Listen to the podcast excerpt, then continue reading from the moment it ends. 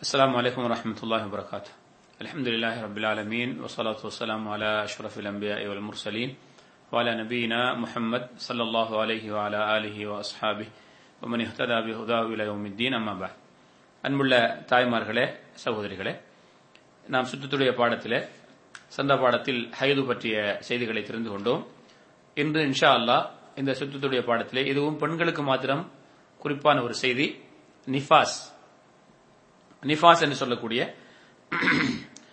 ஒரு சட்டத்தை நாம் தெரிந்து கொள்வோம் இது அரபு மொழியிலே நிஃபாஸ் என்றால் هو الدم الخارج من قبل المرأة بسبب الولادة وإن كان المولود سقطا அதாவது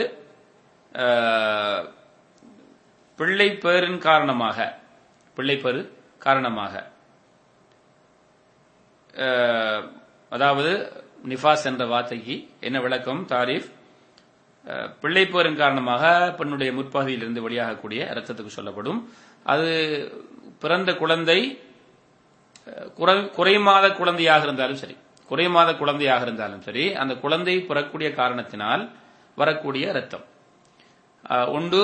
அந்த ரத்தம் வந்து என்ன செய்யலாம்? பிள்ளை பெறுவதற்கு முதல்ல கூட ஆரம்பிக்கலாம்.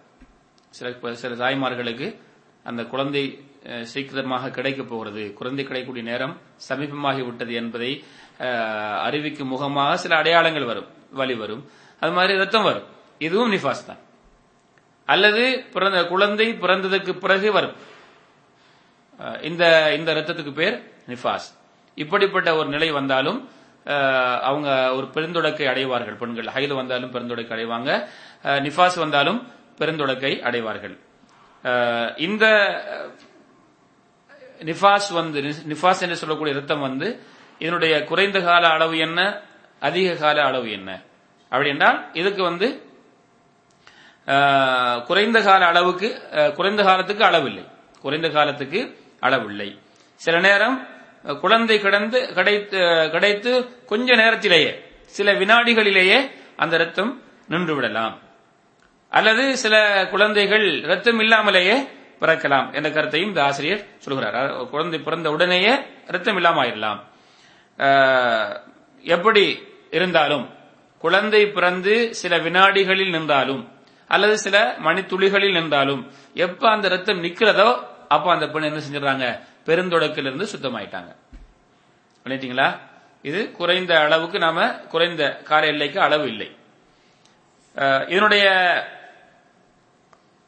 அதிகமான காலம் எவ்வளவு இருக்கலாம்? அப்படி என்று சொன்னால் அதிகமான காலம் நாற்பது நாள் வரைக்கும் இருக்கலாம். நாங்கள் ஹைதுக்கு என்ன சொன்னோம்? குறைந்த அளவுக்கோ கூடிய அளவுக்கு நாம எல்லை சொல்ல முடியாது என்று சொன்னோம். நிபாசை பொறுத்தவரையில் குறைந்த அளவு இல்லை. இவ்வளவுதான் காலம். குறைஞ்சது இவ்வளவு வரும். அப்படின்னு சொல்ல முடியாது. ஆனா அதிகபட்சமாக அதிகமாக எவ்வளவு வரலாம்? அப்படின்னா நாற்பது நாள் வரைக்கும் வரலாம். நாற்பது நாளைக்கு பிறகு வந்தால் அதை நாம் என்ன செய்ய முடியாது? நாம் ஏற்றுக்கொள்ள முடியாது. உம்மு சலமா ரதி அல்லாஹு அன்ஹா அவர்கள் அறிவிக்கிறார்கள் நபி சொல்லாஹு அலஹி வசல்லம் அவருடைய காலத்திலே நிஃபாசான பெண்கள் நாற்பது நாள் வரைக்கும் எதிர்பார்த்திருப்பார்கள். கானத்தின் நுஃபசாஉ தஜிலிசு அலா அஹதி ரசூலில்லாஹி சல்லா அலி சொல்லம் அர்பீன யௌமன். இதுல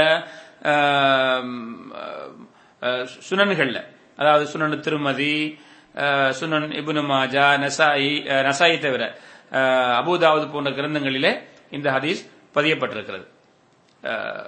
இப்ப இந்த ஹதீஸ் நமக்கு என்ன விளங்குது? நாற்பது நாள். என்னுடைய காலை இல்லை என்று. இதை சில பெண்கள் தவறாக விளங்கி என்ன செய்றாங்கண்டா?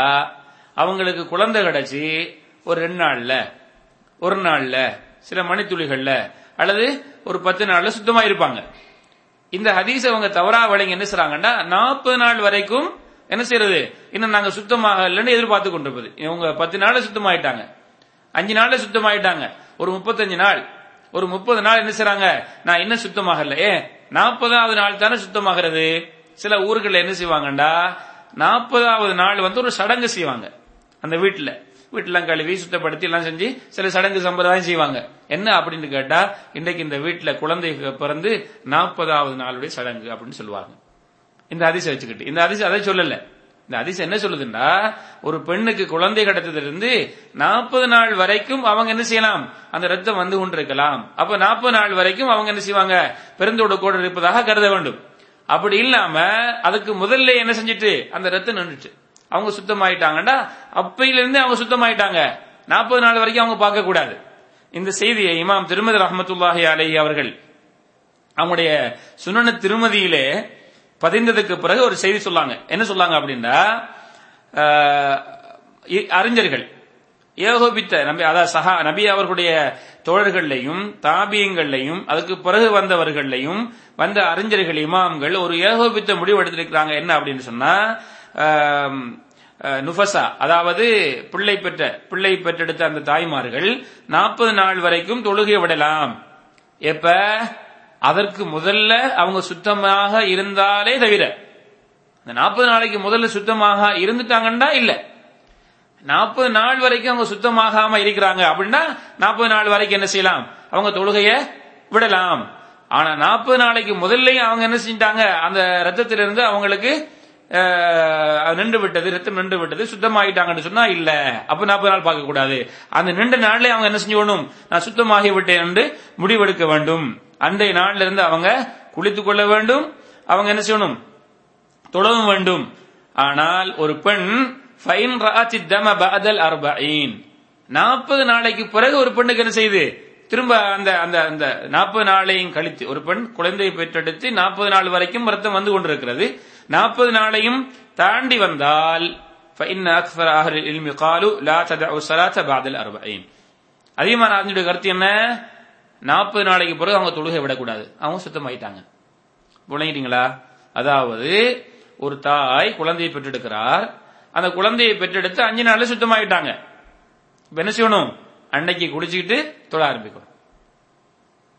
ஒரு ஒரு தாய் பத்து நாள்ல அவங்களுக்கு சுத்தமாயிட்டு அன்னைக்கு குளிச்சுட்டு அவங்க தொழ ஆரம்பிக்கணும். ஒரு தாய்க்கு இருபது நாள்ல வரைக்கும் வந்து இருபதாவது நாள்ல சுத்தமாயிடுறாங்க அண்டையை குளிச்சுட்டு என்ன செய்யணும்? அவங்க தொழ ஆரம்பிக்கணும். ஒரு தாய் முப்பது நாள்ல வரைக்கும் அவங்களுக்கு ரத்தம் வந்து கொண்டிருக்கிறது குழந்தை பெற்றதுக்கு பிறகு. அவங்க என்ன செய்யணும்? முப்பது நாள் வரைக்கும் தொழாம நான் இன்னும் பிறந்தொடக்க முடியவில்லை என்று இருக்க வேண்டும். அவங்க என்ன செய்யணும்? முப்பதாவது நாள் குளித்து கொண்டு தொழ வேண்டும். என்ன சுத்தமாயிட்டாங்க. ஒரு தாய் நாற்பதாவது நாள் என்ன செய்றாங்க? வரைக்கும் அவங்களுக்கு ரத்தம் வந்து கொண்டிருக்கிறது. நாற்பதாவது நாள் நின்று விடுகிறது அவங்க அண்டையை குளிச்சுக்கிட்டு அவங்க தொழணும். சரி. இன்னொரு தாய்க்கு நாற்பது நாளையும் தாண்டி நாற்பத்தி ஓராவது நாளும் வந்து கொண்டிருக்கிறது. இவங்க என்ன செய்யணும்? எனக்கு இன்னும் இன்னும் ரத்தம் நிக்கல நான் இன்னும் பிறந்தொடக்க பிறந்தொடக்க தான் இருக்கிறேன். என்ன நினைக்கணுமா? இல்ல. உங்களுக்கு லாஸ்ட் வந்து நாற்பது நாள். முடிந்து விட்டது. இன்னைக்கு ரத்தம் வருதா? இது வேற நோயினால் வரக்கூடிய ரத்தமாக நீங்க கருதிக்கிட்டு நாற்பத்தி ஓராவது நாள் குளிச்சுக்கிட்டு நீங்க தொட ஆரம்பிக்கணும். இப்போ உங்களுக்கு என்ன? அந்த அந்த நிலையில வரக்கூடிய ரத்தத்தை நீங்க என்ன சொல்லணும் தொழக்கூடிய நேரத்தில் மாத்திரம் நீங்க என்ன உங்களுடைய அந்த ரத்தம் வரக்கூடிய இடத்தை சுத்தமாகி கொண்டு அதை ஒரு துணியால் அதை மறைத்து வைத்துக் கொண்டு நீங்க என்ன செய்யணும்? தொழுகையுடைய நேரம் வந்ததுக்கு பிறகு தொட ஆரம்பி ஒது செய்யணும். யாருக்கு? தொடர்ந்து இந்த மாதிரி ரத்தம் வந்து கொண்டிருக்கிறதோ அவங்க என்ன செய்யணும்? நாம சொன்ன நாற்பது நாளைக்கு பிறகு அவங்க தன்னுடைய அந்த பகுதியை ரத்தம் வரக்கூடிய இடத்தை சுத்தம் செய்து கொண்டு வெளியில் ரத்தம் வராம தன்னுடைய அதை பக்குவமாக ஆக்கி கொண்டு தொழுகையுடைய நேரம் வந்ததுக்கு பிறகு அதான் சொன்னதுக்கு பிறகுதான் அவங்க உதவி செய்யணும் பிறகு தொழணும். ஒவ்வொரு தொழுகைக்கும் செய்யணும் அப்படி. இன்ஷால்லா நம்ம இஸ்தியாவோட பாடத்தில் பேசுவோம்.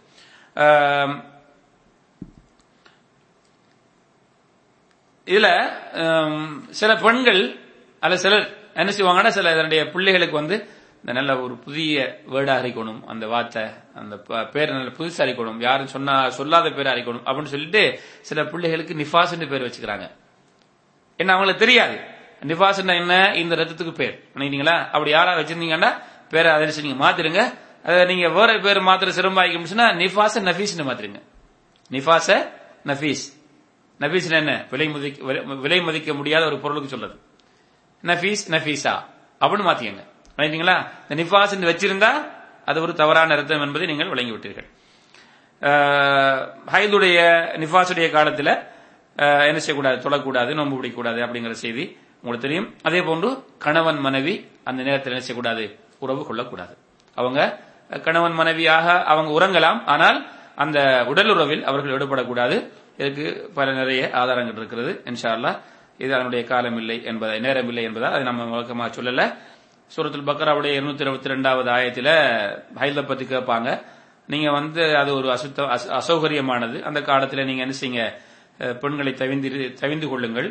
அவர்கள் சுத்தமாகும் வரைக்கும் நீங்கள் அவர்களை நெருங்க வேண்டாம். சுத்தமாகி கொண்டால் நீங்க என்ன செய்யுங்க? அல்லாஹ் உங்களுக்கு ஏவியது போன்று நீங்கள் அவர்களை நெருங்குங்கள் என்று அல்லாஹ் சொல்லிவிட்டு இதுக்கு சசுல்லா சொல்லா சொல்லாங்க இஸ்னா குல்ல ஷெயின் இல்லன் நிக்கா இன்னொரு இன்னொரு ரிவாயத்தில் இல்லல் ஜிமா. முசாஹி முஸ்லீம் போன்ற கிரந்தத்தில் இந்த ஹதீஸ் வந்திருக்கிறது. இந்த காலகட்டத்தில் ரசூல்லா ஸல்லல்லாஹு சொல்லாங்க நிக்காகை தவிர அந்த மனைவி மனைவியோடு நீங்க சேர்ந்து வாழுங்க. நிக்காஹ்னா ஜிமா அப்ப அது மட்டும் உங்களுக்கு என்ன?